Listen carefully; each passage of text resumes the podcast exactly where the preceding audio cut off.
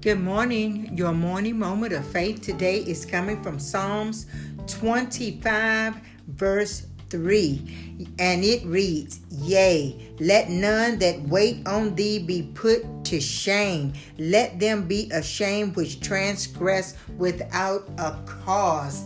This is such a good verse to start your day with, because I know as soon as you woke up this morning, the enemy bombarded your mind with the thought of gloom and doom and despair. And he's trying to tell you that the problem that you're dealing with, there's no end to it. It's going to defeat you. You won't overcome it. He's trying to tell you that sickness, you won't overcome it. You're going to deal with it the rest of your life. He's trying to tell you to live a broke life. But the word of God tells me that those who hope in him, they will not be put to shame. That sickness won't put you to shame. That situation won't put you to shame. That lack is not going to put you to shame, because God has given us the power to tread upon those. If it has a name, God said at the name of Jesus, it has to bow. So don't succumb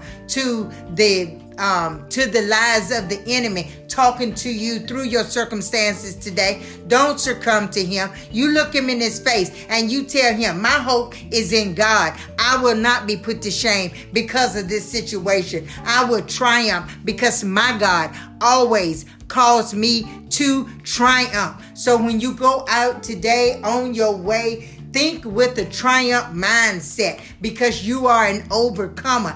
God has already gone before you, and he has defeated the enemy, and he's made that crooked way that the enemy tried to make crooked in your life, God has made it straight.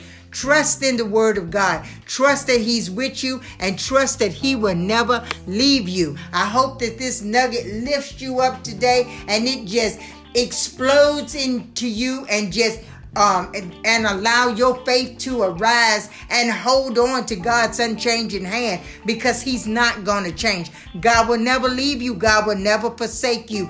You will leave him if you trust in the enemy, but trust in God today, because he said as you keep your hope in him, he will not let you be put to shame. And know that God loves you, and I love you too. Be blessed. Peace.